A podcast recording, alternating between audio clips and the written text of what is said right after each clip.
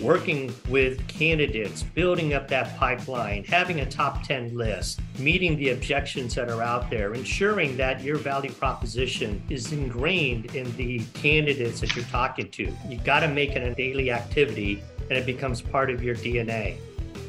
Now more than ever, and especially in today's market, culture is such a leading driver of what gets advisors excited about considering a move. We can't compromise on anybody that we bring on board. A bad hire could hurt you more than making no hire. So don't make that mistake. It's a miss uh, in a lot of cases if you don't have someone within your organization that's really specialized in that insurance business, especially banks that do a lot of commercial business. We are starting to uh, go after more insurance uh, based advisors now for the bank space than we ever have. And the beauty of this individual who's a financial advisor for an insurance program is that they have the right sales process. They use a needs analysis type of approach, where we all strive to become better financial planners. So it's an ideal candidate to recruit to. It's so exciting to actually be hearing that word of succession planning in our space. Hello, and welcome to BISA Industry Trend Watch podcast. Good to have you with us today.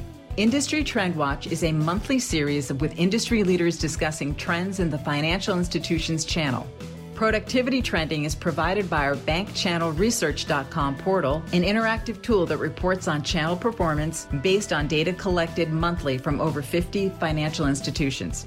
In addition to industry trends, you will hear our guests provide their perspectives on the evolving strategic initiatives that are driving success and enabling our channel to better compete in the broader financial services industry. But first, we'd like to thank Ameriprise for making these podcasts possible. And as a show of appreciation, let's please listen to this brief message. This is Chris Melton, National Director of the Ameriprise Financial Institutions Group. Ameriprise Financial Institution Group is a proud sponsor of the BISA monthly industry trending podcast series. With more than 25 years of experience and knowledge in serving the investment program needs of local banks and credit unions, Ameriprise Financial Institution Group brings a depth of understanding as well as investment capabilities to help clients and members feel more confident, connected, and in control of their financial life. We look forward to learning more about your financial institution and sharing how a successful investment program can be a competitive advantage. Call us at 800 679 1237 or visit us at ameriprise.com slash AFIG. Securities offered by Ameriprise Financial Services, LLC, member FINRA and SIPC. Not federally insured, no financial institution guarantee, may lose value. Thank you. Hello, and welcome to BISA Industry Trend Watch. I am Scott Stathis. I'll be your host along with Bob Mattel, who will introduce himself shortly. So, this month we will discuss current advisor recruiting challenges, how to overcome them, the related financial institution value proposition, home growing talent, and succession planning. But before we get into that discussion, I'll pass the mic to my partner, Bob Mattel, so he can introduce himself and our panelists. Bob? Well, thanks, Scott, and hello, everyone. I am Bob Mattel, and let me welcome you to this, the June It's Summertime edition. And as Scott said, we have another great panel with us today. But before we meet them, let me remind you to visit bisanet.org for all things BISA. And remember, if you spell it, you can never mispronounce it. It's BISA. Okay, so let's meet today's panel and start with Jim Fujinaga.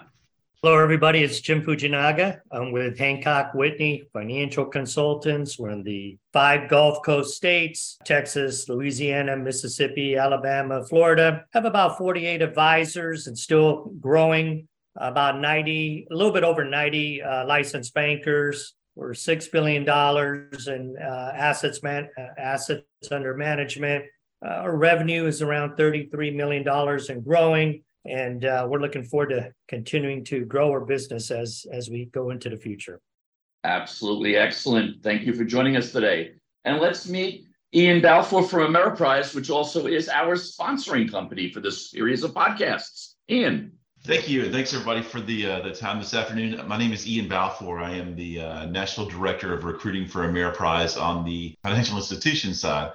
Uh, so basically, what I do, I work with our, our partner banks and credit unions to to grow their existing programs via advisors. also, do a lot of consulting on when we're bringing on new banks and credit unions on advisor retention. Been uh, been at Ameriprise for almost five years when we started the uh, the, the financial institution side. So uh, very excited to be here. Thanks for having me. And thanks again for both of you to join us this uh, this day for this beautiful podcast on this very big thunderstorm day. No matter where you are in the country, thunderstorms are around. So sit back, relax, get a cup of coffee or a glass of wine or a cold beer. Or if you're driving, none of that. Sit back and listen to this exciting conversation about recruiting new advisors. You would think this is a Friday edition, the way the Bob's the way the Bob's introducing all this, and it's yes, Monday. I have my I have my Yeti full of water. Uh-huh. Well, or some clear liquid. All right, I like the way this week is kicking off. Uh, thanks, Bob. Let's dive in. Let me ask the first question. And Jim, maybe you can kick us off, but Iain, we'd like to hear your thoughts on this question as well. So the question is about the increasing difficulty of recruiting advisors in, in in this market, right? So there's been a lot of discussion about that. It's certainly not getting easier to recruit good advisors. Are you also experiencing that? If so, what are you doing about it? And one way or the other, I'm assuming you're still seeing some successes. So how do those successes come about? So kind of a multi-pronged question, but Jim, maybe you can kick us off with your thoughts and then Iain will pass it to you. Yes, you're absolutely correct. It's been a war for talent for quite a while now. Everyone's looking for quality advisors. It's extremely competitive. And we are seeing some success in certain markets, and other markets are challenging to hire too. It is a tough market. Having said that, we're really focused on recruiting and growing your staffing. You have to be. The whole industry has done very well in terms of productivity growth. Every firm that I know of has grown their business, but hasn't grown their staffing and their advisor group. So we need to focus on that. If we're going to get to double digits every single year, we need to have more people. And we realize it's a marathon. Uh, we have a lot of uh, weekly, daily activities. Uh, we're constantly discussing recruiting. We have weekly recruiting calls to review pipeline, review next steps, discuss offers, pro formas, all the areas that we need to focus on to continue to help each other recruit to the next level. In terms of recruiting support, uh, we have a we have internal support. We have internal uh, Hancock Whitney uh, recruiters that assist. By the way, it is primarily the sales manager's responsibility. They have to recruit. But we have internal, we have a contingent recruiter we also work with our uh, broker dealer, Cetera, who provides support as well. So again, we're seeing some good success in certain markets and others it's very challenging. You recruit for a lot of organizations. I'm assuming you're uh, you're also experiencing challenges. Give us your thoughts from from an overall perspective, uh, and also kind of a side question, but and you can both weigh in on this. Are you seeing any or a trend towards compromises in hiring. When you would normally hire a higher end advisor, are there now compromises being made? And you know, with the attitude that yeah, we'll get this person up to speed, but it'll take a little more time, you know, that type of thing. So I know I'm throwing a bunch at you, Iain, but why don't you take a swing at that?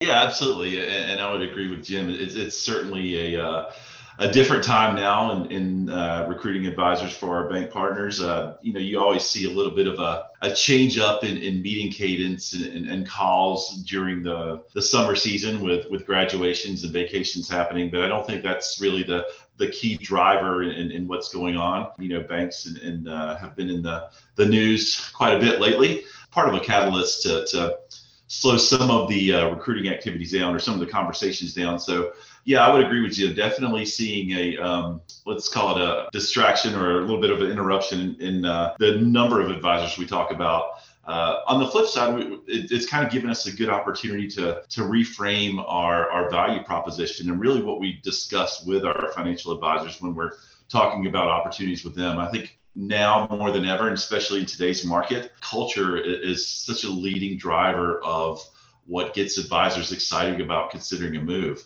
Not to say that the, the deposits and referrals aren't certainly important. That's definitely a factor. But now more than ever, usually the top one or two um, hot buttons for advisors is, culture and feeling like they're, they're actually part of a program that's uh, you know invested in that advisor and, and really treats them like an uh, you know a valuable part of, of the firm. So that's where we've been really focusing, um, Scott, and just really making sure we're giving the advisor a really good understanding of what the value proposition looks like, and, and culture is usually a leading driver in those conversations.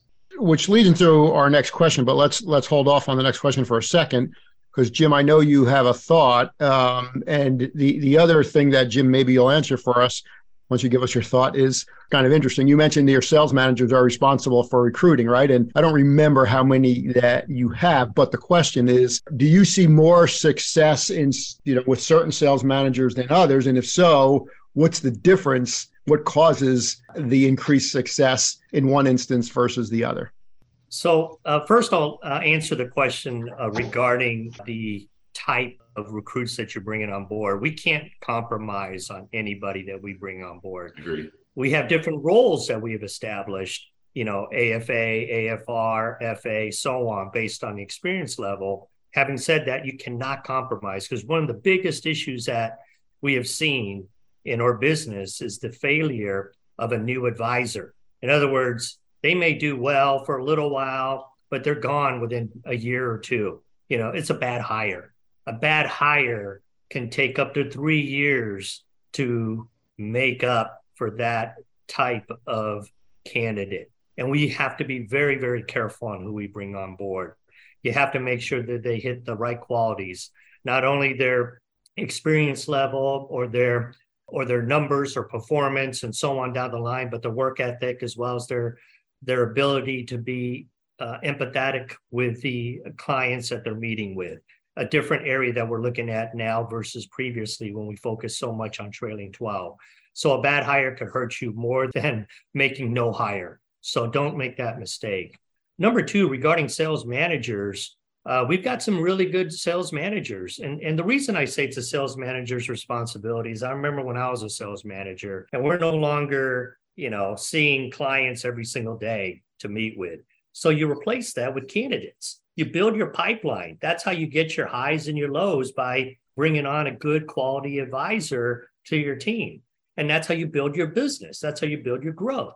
So the mentality that our sales managers really need to take is what they used to have when they were advisors, successful advisors in this business model, working with candidates, building up that pipeline, having a top 10 list, meeting the objections that are out there, ensuring that your value proposition is is is ingrained in the candidates that you're talking to. You know, you got to make it a daily activity, and it becomes part of your DNA. What I say is ABR, always be recruiting, right?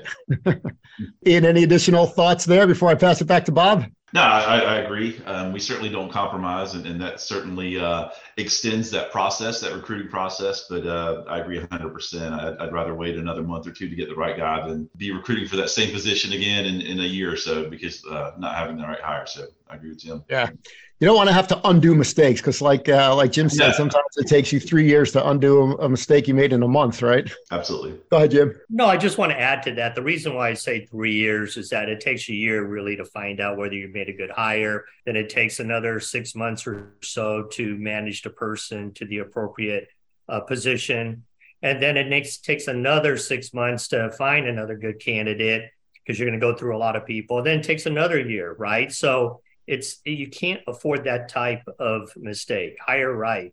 I mean, there's even more to it than that, right? There are a lot of times you have to document the reason for letting somebody go, and that takes a while to to gather all the information and make sure that you're doing it the right way, so you don't get you know the any legal suits or I mean, it's just it's a mess if you make the wrong hire. So I'm glad I'm glad to hear that. Well, uh, Iain, you you said something about uh, the value proposition of a financial institution and how important that is, which I think cues Bob up very well for the next question. So, Bob, take it away. Absolutely, and always brings to mind the uh, the quote about Willie Horton. You know, why do you rob banks? Banks is where the money is. So you would think that that would make the whole recruiting process a lot easier because we're in the financial institution industry. That's where people have their money. We also promote a consistent flow of referrals, and it's a unique and highly compelling selling point for joining a wealth management program focused in a bank. So, as the recruiting environment gets more difficult, it seems that being able to sell the benefits of working inside a bank is getting more critical. Do you think that those doing the recruiting are proficient enough at explaining those benefits. What's the standard value proposition, Iain, that, that you guys are using at Ameriprise to really drive that point home that, you know, Willie Horton's right. The money's here. You know, you sit there, the referrals will come to you. It's obviously not as easy as we're saying, but it's got to be easier than going to the Equitables training program being handed a phone book. Absolutely, absolutely, and I agree with you. I think the uh, you know the referrals, uh, the access to partners to get those referrals are, are key. I think that's always going to be the the fundamental part of a value proposition when you're looking at uh, articulating that to uh, to a bank. What we've done, and, and I think again it goes back to you know the market that we're in. With all of our bank programs, we actually do on a on a typically on a six to twelve month cadence recreate that value proposition because I think it's, it's it changes, right? Uh, what's important to an advisor now may not have been important to them, you know, as little as 12, 24 months ago. So we're constantly meeting with our bank partners, refining that value proposition, making sure they understand as a banker what's going on in the financial uh, world that, that may not may not have access to it. It's table stakes to you and I to understand some of these things, but a lot of bankers that don't do this for on, on a full-time basis aren't as in tune with with what's going on in the market. So uh, we really do a, a, a, um, a, thorough process when we're opening up a position, for instance, not just understanding the, the bank story, but understanding what what the advisor can expect out of the bank. Uh, that's another um, another lesson that we're going through and, and consulting with, with some of our bank partners now is uh, you know, that first conversation with an advisor shouldn't come off as an interview, right? That advisor, typically the advisors that we're all recruiting here are successful advisors. Uh, they bring a lot to the table. And so we, you know, in building that value proposition for our bank partners, we've really coached them on understanding the difference between an interview with a financial advisor compared to maybe another banker and really making sure that they're they're articulating what that value proposition is how they can be invested. And i'll go back to that culture world again because it's so important. Uh, so we're really building that in. So that's been helped us be very successful uh, and we're going to continue to to refine those those value propositions. And i wish it was one size fits all uh, you know covering the, the whole nation what's important to someone in new york is certainly not uh, important in uh, Topeka, Kansas. Uh, but uh, it, it's something we're really passionate about because if we're representing one of our bank and credit union partners, whether it be myself, someone on my team, or a search firm, we want to make sure that they're telling the best story. And, and so we're willing to spend the extra time just to make sure that they understand what that story is. Yeah, and, and that makes a lot of sense. I mean, it is definitely a unique position working in a bank. But let me go back to what, what I was also saying about Equitable. Some of us were at a um, the BISA board and leadership advisory board meeting last week. Jim and I were there. And during that conversation, there was a stat that was thrown out. There's 500,000 independent insurance agencies employed. And we always say insurance is one of the hardest things to sell. Is that an opportunity, Iain, to go out there and find, hey, they're already selling insurance, teach them how to sell investments. It's got to be easier than selling insurance out of a phone book to add investments selling in a bank. Is that a thing? Absolutely. And I think that's where uh, a lot of banks uh, have a large appetite now for someone with that insurance background. I think it's a it's a miss uh, in a lot of cases if you don't have someone within your organization that's really specialized in that insurance business, especially banks that do a lot of commercial business. Uh, you know that's a huge opportunity for them as well. So we do we do and we are starting to uh, go after more insurance uh, based advisors now for the bank space than we ever have. So, Jim, you know, obviously we're talking a lot about the recruitment of of um, financial advisors in this bank environment that we're we think is so easy and it's a great place to work and it's a nine to three job and yada yada yada. You know, what what are you seeing at Hancock Whitney in terms of you know selling the bank as the value proposition for attracting you know new agents? Totally agree with uh, what was said earlier, and I can also say to your point on insurance agencies and agents and representatives of, that are out there, it's an untapped marketplace.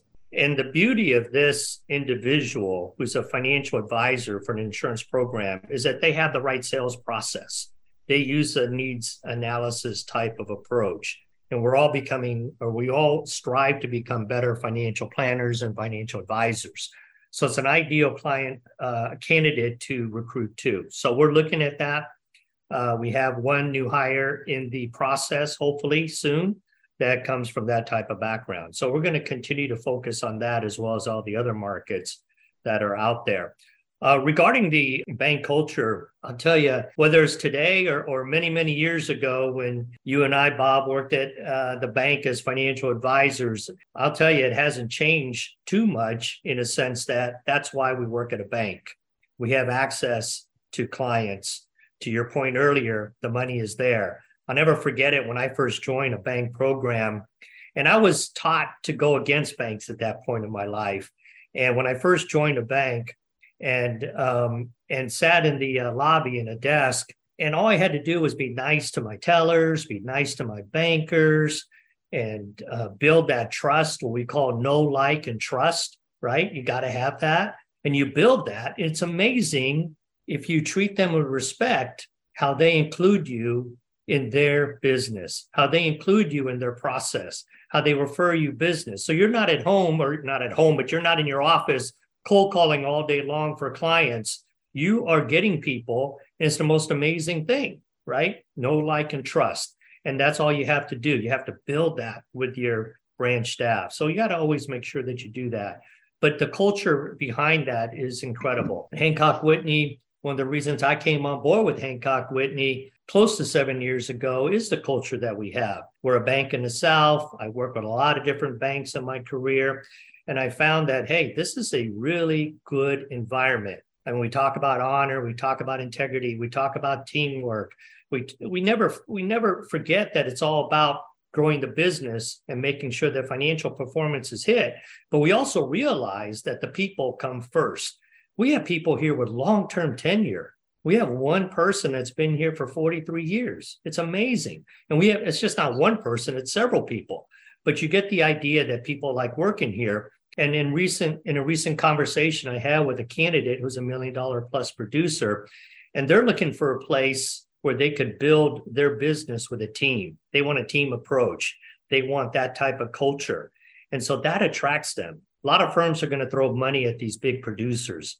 We're not going to always compete in that market where they're going to throw tons of money up front. That's not going to happen.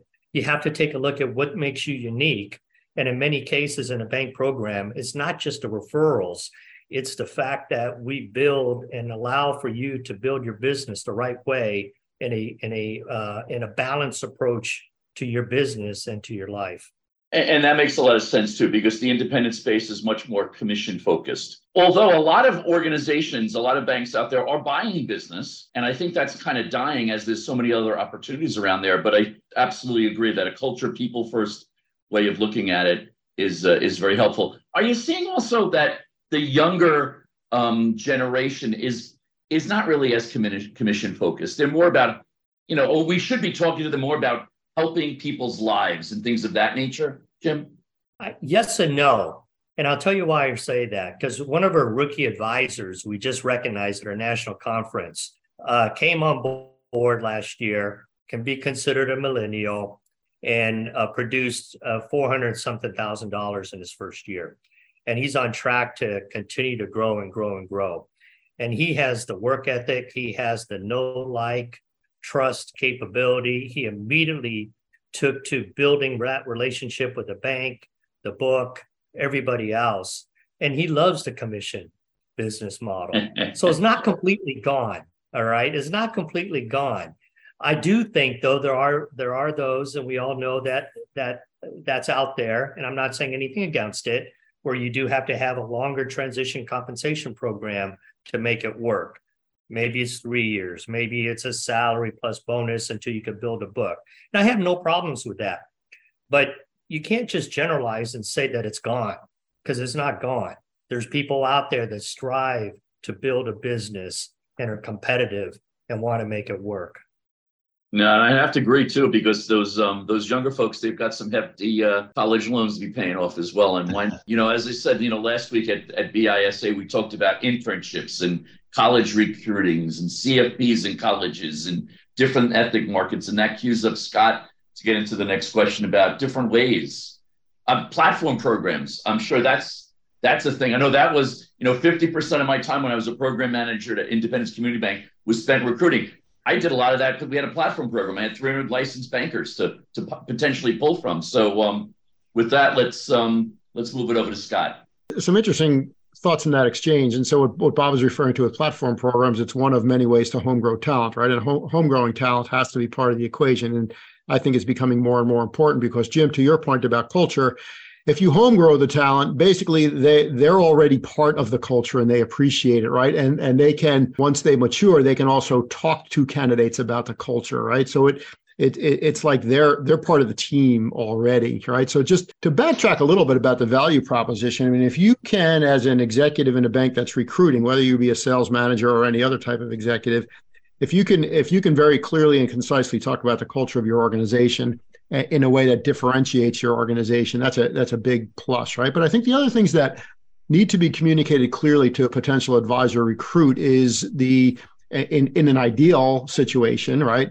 the the uh, belief in an integrated wealth management program for the financial institution and the support from the CEO on down. In the best case scenarios, you, you can say that to to a recruiter. That belief in a truly integrated wealth management offering will enable you to have internal partnerships and cross departmental uh, relationships and, and, and opportunity flow, right? So you're getting partnerships in other parts of the organization that are going to refer business your way because there are, as Jim, you and I have talked about in the past, there are internal friendships being developed, right? And the belief by a financial institution that it's our job to serve all of our member needs, right? Our members have a variety of needs, but a lot of those needs, as it relates to assets, are what we'll call wealth management oriented needs. And if we don't have an integrated wealth program, we can't serve all, all of the needs of our of our clients or our members if you're a credit union, right? So so I think that has to be part of the value proposition discussion. So that said, let me back well, let me go back to uh, the handoff that Bob gave me, and that is uh, home growing talent. As it's harder and harder to recruit existing talent, has to be backstopped by home growing talent. And I think home growing talent, it's an art, and you can do it in a number of ways. So uh, Jim, let me get your thoughts on that. And then Iain, what are your thoughts on home growing talent and how do you do that at Hancock Whitney? Uh, first of all, you talked about culture. I will tell you this too. Um, for most of us here, we're fortunate to work at a good culture type organization. But even if you don't, you can make your own culture. And I'm fortunate that the bank has that culture. It backs us up. We have an integrated type program. We're going to continue to focus on growth for everything. One of the ways that you could do it is to ensure that you're really good at listening and taking action and providing follow up with your team. We have advisory councils. I have an open door policy. Somebody could pick up the phone and just call me at any time. And we ensure that we get back to people and follow up on things. You may not always have the answer that people like, but making sure that you are having those types of discussions with your advisors goes a long way knowing that somebody could talk to the leaders of the organization will help enforce that type of loyalty and that culture that you want to spread and expand upon. Uh, or organization, as as we discussed earlier, Scott is well integrated. It's not perfect. No company is perfect, but we have a good program in terms of leading with financial planning. Have well teams. Have some sort of or senior investment consultants in those teams. So we have different opportunities for different types of advisors and their background to either work in a financial center or end up working in a well team. So there's different opportunities there and there's a lot of support. Or program is one of the top priorities of the bank itself for growth over the next five years. Our goal is to double our revenue. In terms of you know hiring our own and, and so on, we have a licensed banker program we have not yet been successful in implementing a clear career path with the licensed bankers. I have done it in a previous life. I'm a big believer in it.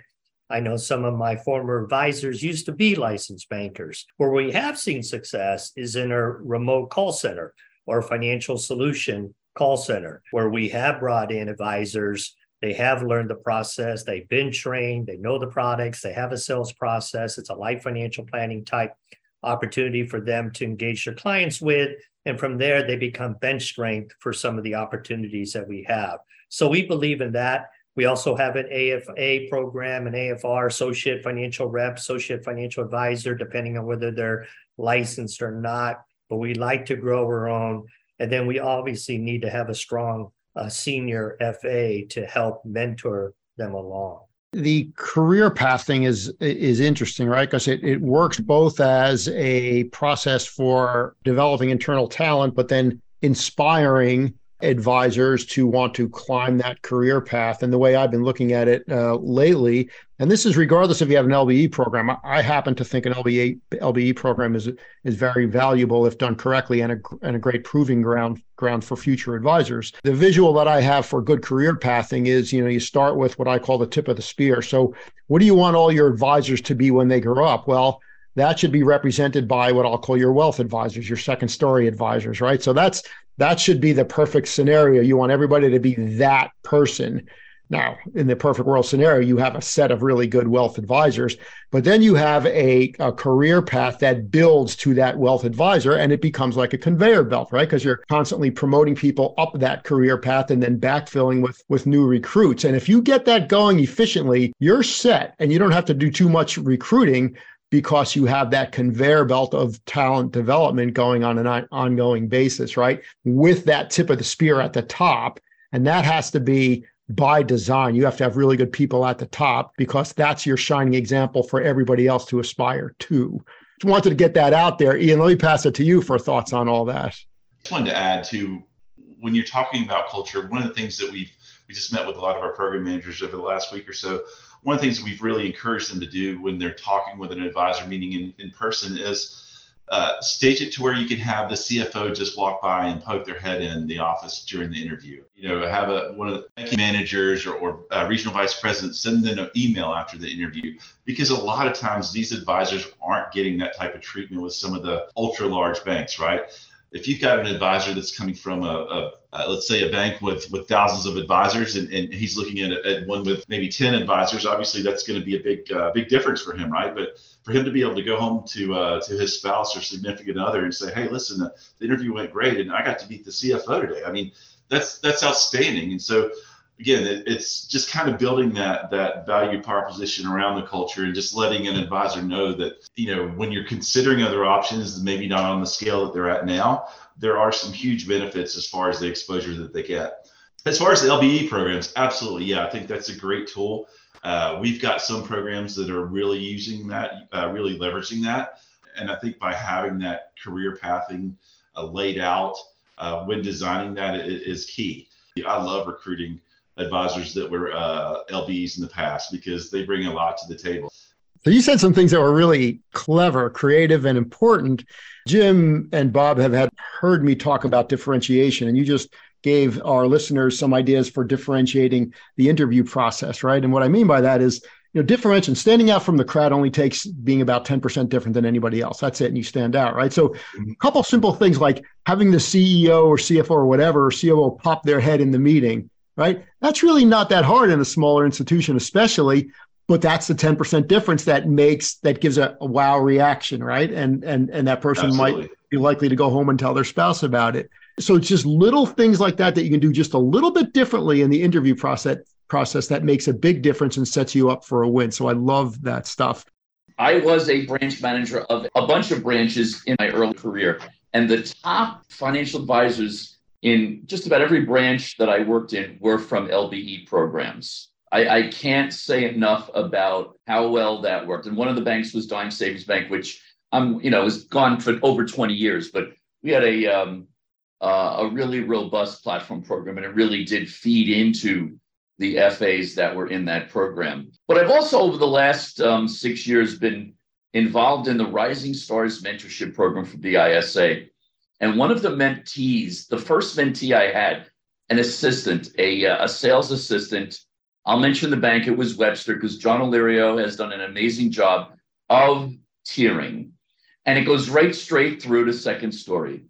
And this mentee started as an assistant in the Rising Stars program, became a financial advisor, now is a vice president, and she still has a ways to go. She can, she's now in the Future Leaders program that supports BISA. So advisor tiering as both a career path and as a conveyor belt to you know to launch folks into those higher levels of wealth management is definitely a thing. And I'm gonna get off the soapbox and just ask Iain, you know, what he thinks about having those different layers. And even before an assistant, think of it LBE to assistant to advisor and right up the food chain. Absolutely, and, and that's uh, that's a big thing we we really discuss with with advisors as well. The opportunity for uh, you know, and especially like maybe an advisor that's coming from an independent space or more of a a wirehouse, if you will articulating what a second story advisor looks like for them, uh, allowing them to, to, you know, bring on junior advisors, things like that. So yeah, when we talk to an advisor, um, you know, that's got some tenure, that, that's got a big book of business, that's looking to move over, uh, we really make it a point to lay it out to them on what the options would look like down the road. Hey, if if if you're thinking of uh, maybe stepping aside or stepping out of the branches, we can still accommodate you. That you can still leverage that office space. We could bring on a junior advisor. Hey, guess what? We've got succession planning. We can talk to you down the road as well. So I think by laying those those steps out, um, again, it seems like table stakes, but there's so many people that aren't actually laying that out uh, to an advisor when they're when they're looking at um, uh, interviewing a, a, potential candidate, but actually laying that out and, and, letting them visualize what that looks like has been really beneficial in a lot of our conversations. Uh, now there's an opening there for succession planning, but I'm gonna not gonna step on Scott's question. I'll get to that shortly. Let me ask Jim for some comments about tiering before we get into succession planning. So, uh, Iain, you, you hit it right at, right on the nose. I mean, it is so important to make sure that uh, you build the right career pathing for all these different job families, and the loyalty that you build from it is is key. We started a senior financial advisor program back in 2017. And the reason being, we had some financial advisors that were working in, in the branches that were really doing tremendous amount of work, but we're not uh, working closely with the wealth teams.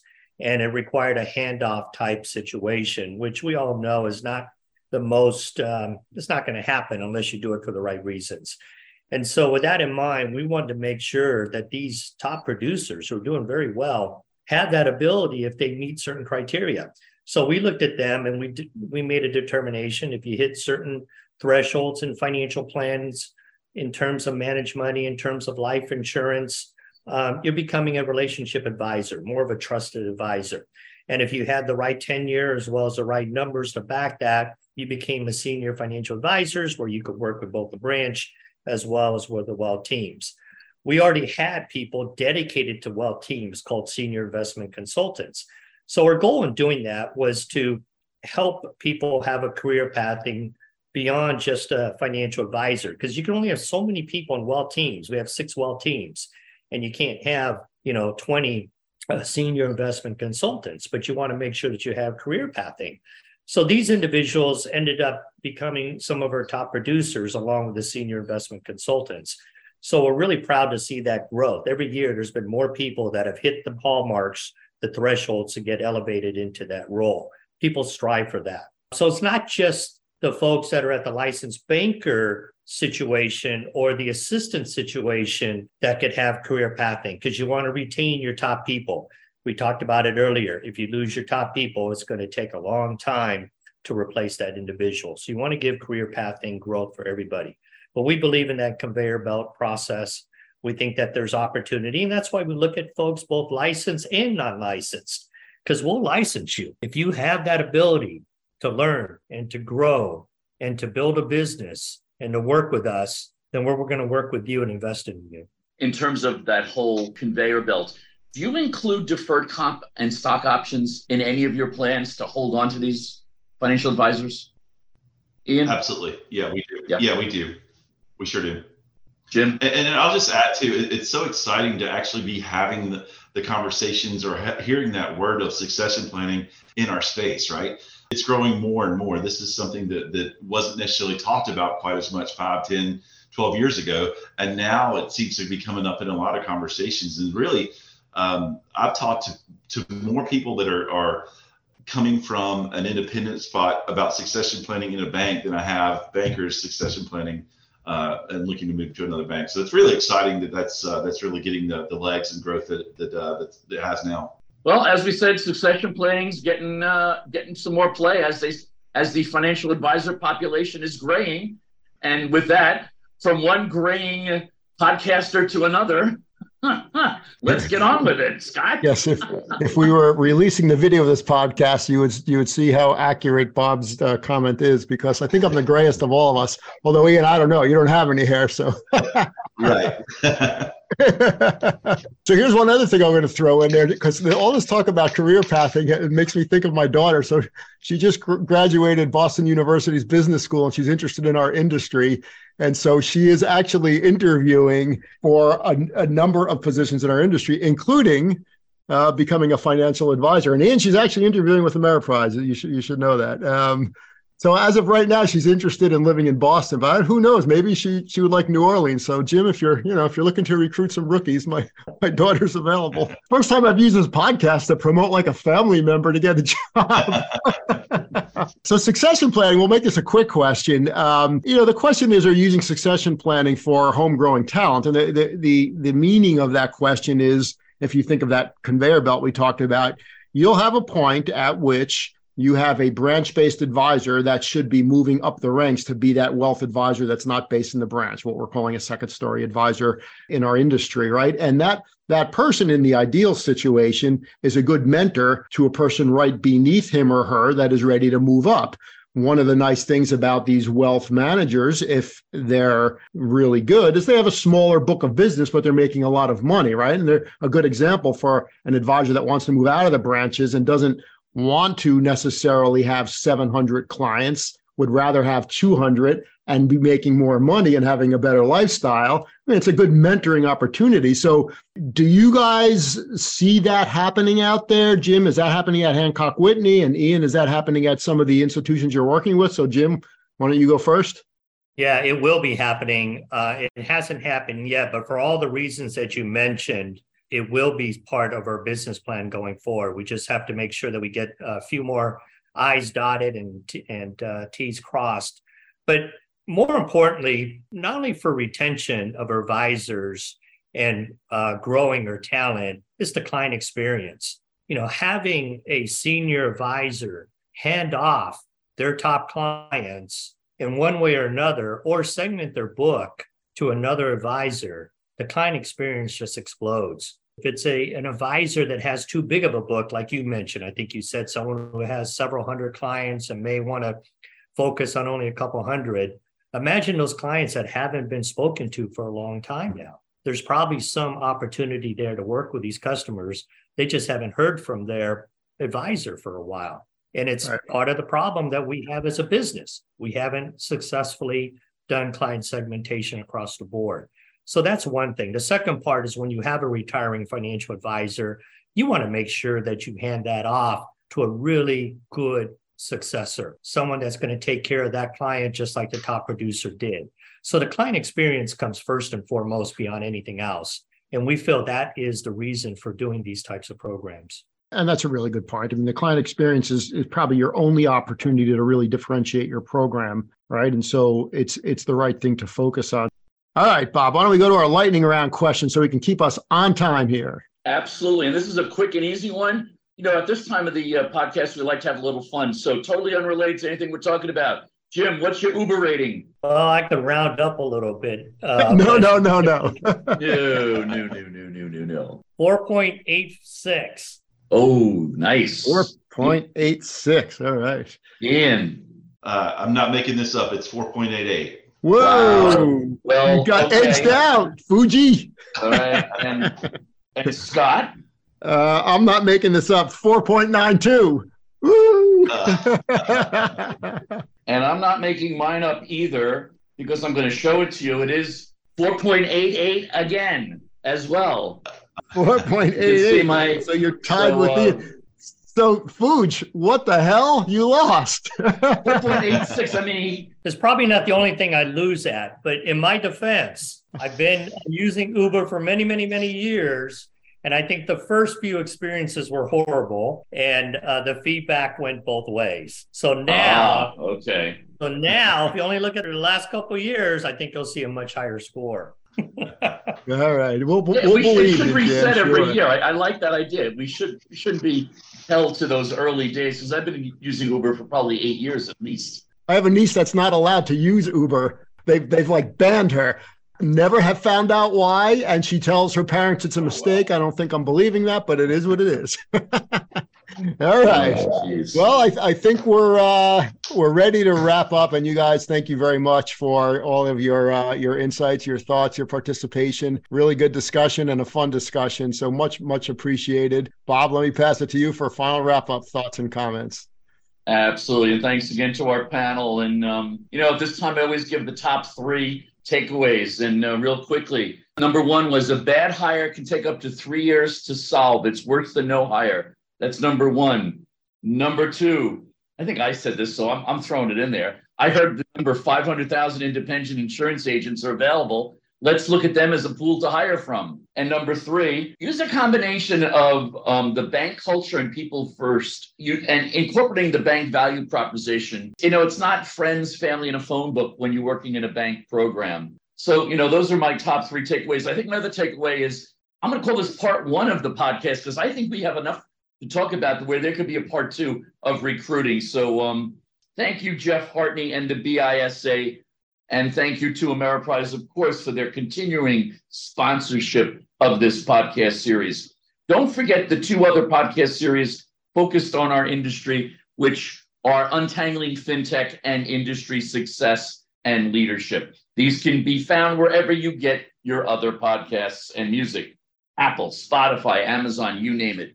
So now it's time to say goodbye, and we hope you enjoyed the show. So it's time to say goodbye, Scott. Goodbye, Scott. Have a happy day, everybody. Bye, everybody. Thank you again. Thank you for joining us for this episode of BISA Industry Trend Watch.